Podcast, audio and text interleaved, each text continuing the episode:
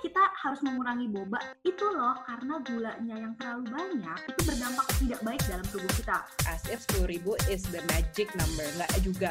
Mendingan kamu jalan 5 ribu daripada sama sekali enggak gitu loh. Jangan terlalu fokus dengan angka, whether it's calories, whether it's steps. Just focus on how the exercise Pola tidur kan menjadi salah satu kunci menjaga gaya hidup sehat. Gimana sih uh, kira-kira apakah ada tips uh, cara supaya mengatasi insomnia tersebut? Langkah langkah yang simple atau sederhana yang bisa kita lakukan ada yang namanya sleep hygiene atau memperbaiki ke sleep hygiene seakan kebersihan tidur ya, tapi bukan. Sleep hygiene itu bagaimana kita memperbaiki atau uh, mendisiplinkan diri mengenai tidur. Misalnya seperti ini kamu perlu tidur kan tadi yang kita sudah bicara bahwa perlu tidur 7 sampai 8 jam, ya kan? Kita perlu besok aktivitas jam berapa? Misalnya kita perlu besok aktivitasnya jam 6 pagi apa jam 7 pagi. Ya udah dikurangin aja tuh. Misalnya eh, berarti kan misalnya jam 10, 11, 12, 1, 2, 3, 4, 5, 6 gitu ya. Kita berarti sekitar jam 10 jam jam 10 jam 9 kita sudah konsisten untuk naik ke tempat tidur tapi masuk ke tempat tidur atau naik ke tempat tidur pas lagi sudah mau tidur aja. Jangan pas lagi nonton Netflix jam 8 kita udah mulai baring-baring. Enggak, jangan kayak gitu. Jadi kita mendisiplinkan diri bahwa jam 9, jam 10 kita tidur, uh, kita me mendisiplinkan diri kita uh, untuk oh ya waktunya istirahat tapi setelah tapi sebelum itu juga jangan sebelum tidur aduh main handphone dulu ya ngelihat status dulu ya jangan jadi benar-benar disiplin bahwa kalau memang jam 10 kita perlu tidur misalnya kurang uh, setengah 10 kita udah siap-siap udah matiin lampu udah matiin handphone, udah juga mikir apa-apa, kita berusaha untuk mendisiplinkan untuk tidur di jam segitu. Aku um, banyak juga sih klien aku yang suka komplain bahwa mereka tuh nggak bisa tidur gitu. And I think the hmm. one of the biggest reason sekarang tuh karena kita semua uh, punya HP, punya sosial media gitu. Jadi kebanyakan orang yang sebelum tidur tuh biasa cek sosial media terus sampai akhirnya uh, apa matanya tuh nggak enak gitu kan karena itu juga ada radiasi. So I, uh, one of the um,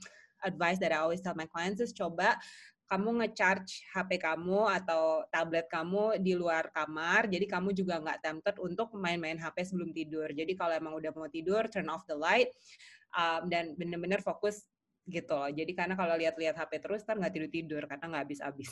Kebutuhan minum air di saat WFH sering diabaikan. Sebagai gantinya kita justru banyak mengonsumsi minuman seperti boba atau milk tea dengan kadar kalori dan gula yang tinggi. Bagaimana nih tips agar tetap sehat walau mengonsumsi adakah cara untuk mengontrol kebiasaan ini? Semakin kamu nggak membolehkan diri kamu minum atau makan yang kamu takut-takut gitu malah tambah mau ya jadi kita harus um, misalnya emang pengen misalnya emang suka give yourself um, opportunity to drink it juga seminggu gitu berapa kali itu terserah kamu tergantung kamu gimana kalau kamu minum tiap hari mungkin juga rasanya nggak enak kan mungkin feel uh, apa ya begah atau ngerasa uh, kalau terlalu banyak gula kan mungkin energinya crash kayak gitu. Jadi kita juga harus tahu sendiri tubuh kita tuh seperti apa. Karena kalau aku bilang dua kali seminggu aja belum tentu that works for you. Mungkin dua kali seminggu terlalu banyak untuk kamu. Mungkin dua kali seminggu kurang buat kamu. Itu tergantung badan kamu kayak gimana. Dan gimana reaksi kamu dengan gula. Karena semua orang different loh. Ada orang yang minum gula dikit tuh udah nggak enak banget badannya. Ada yang bisa tahan agak banyak kayak gitu. So I think it all back comes back to uh, trusting our body and tahu what's good for us tapi ya itu tadi, maksudnya kita setidaknya itu tahu porsi. Porsi ya setidaknya tadi intensitas minum air putih juga harus lebih banyak. Kita juga harus imbangi dengan uh, aktivitas fisiknya. Nah itu mungkin uh, dapat membantu lah ya dalam balance-nya itu ya. Jadi ya memang itu tidak dipungkiri, maksudnya tetap cuma kita harus tahu porsi itu sih. Jadi harus intensitas kita minum air putih juga harus banyak lagi. Lalu kalau ngomongin boba ya kak ya. Tadi kita sudah singgung dikit ya bahwa WHO aja menyarankan kita tuh sebenarnya perlu gula itu cuma 50 gram. Itu atau setara dengan 4 atau 5 sendok makan. Nah padahal dalam satu boba itu itu lebih dari segitu. Itu sebenarnya yang kita sayangkan sih. Kenapa uh, sebelum kita mungkin memang boba itu kita senang ya, enak, bikin mood baik. Tapi coba uh, tahu kenapa sih kita harus mengurangi boba? Itu loh karena gulanya yang terlalu banyak itu berdampak tidak baik dalam tubuh kita.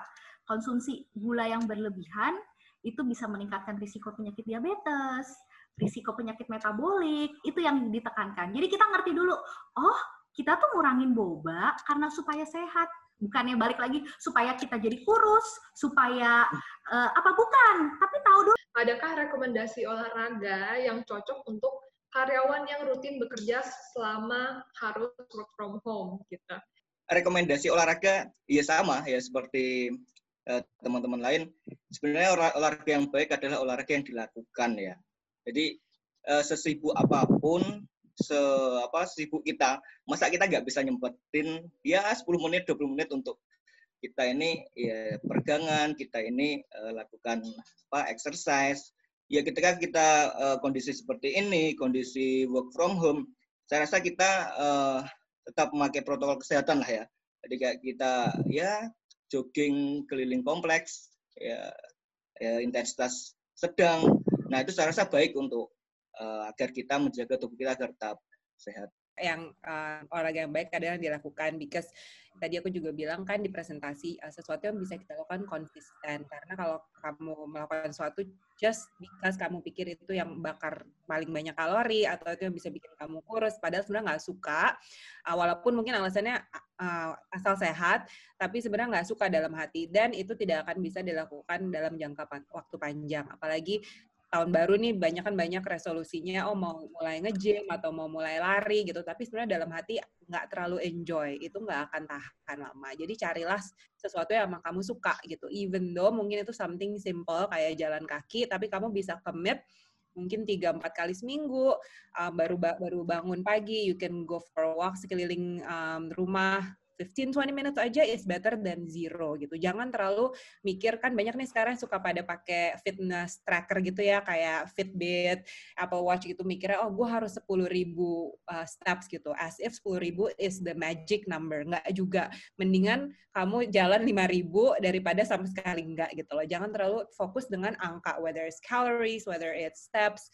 Just focus on how the exercise Hmm, Soalnya okay. kalau latihan fisik itu sebenarnya kita nggak usah mikir saya harus punya treadmill, saya harus punya sepeda baru saya bisa gerak. No, sebenarnya kan yang tadi sudah aku jelaskan.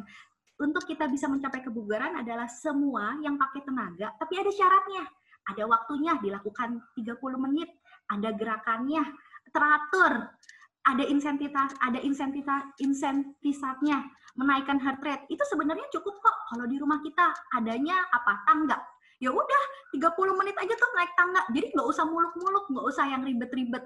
Kita oh ya udah deh uh, kita bisanya maunya sambil bersih-bersih rumah. Ya udah bersih-bersih rumah selama 30 menit dengan gerakan yang tertentu dengan gerakan yang disiplin dengan gerakan yang uh, ada powernya kayak gitu. Dilakukan secara teratur, secara disiplin itu juga termasuk latihan fisik. Banyak orang yang mungkin dikelilingi oleh uh, lingkungan yang kurang suportif dan suka berkomentar sehingga bisa jadi salah satu penghambat dalam memulai gaya hidup sehat. Apa tips untuk menghadapi kondisi semacam ini? Ya, kalau ada orang yang seperti itu ya ya kita don't care sih. Maksudnya Wong kita kan punya prinsip sendiri kan. Kita juga ingin kita lebih baik lagi, kita lebih sehat lagi, lebih bugar. Ya kalau ada toxic seperti itu, ya kalau kalau saya sendiri ya don't care. Maksudnya don't care apa kata dia mau apa, ya udah terserah dia aja. Yang penting saya melakukan apa yang saya suka, saya melakukan latihan fisik yang saya sukai, saya menerapkan pola hidup sehat ya. Yang apa namanya? Yang saya lakukan. Jadi saya ketika ada orang seperti itu ya udah don't care apa kata dia aja. Uh. Kalau misalnya um, aku enjoy sesuatu, like I don't really care what other people are saying gitu. Emang kita harus fokus aja ke diri kita sendiri gitu. Dan biasanya orang yang kayak nyinyir gitu, they probably have issues with themselves dan mereka mungkin lebih insecure dari diri mereka. Jadi aku sih cuekin aja. Uh, selain memang aku setuju banget dengan cuekin. Terus yang kedua, kita tahu yang kita lakuin itu bukan untuk pencitraan dan bukan untuk mereka gitu. Kita tahu manfaatnya dulu. Oh, aku ngelakuin latihan fisik, aku makan gizi lengkap seimbang bukan buat pencitraan. Emang aku pengen sehat.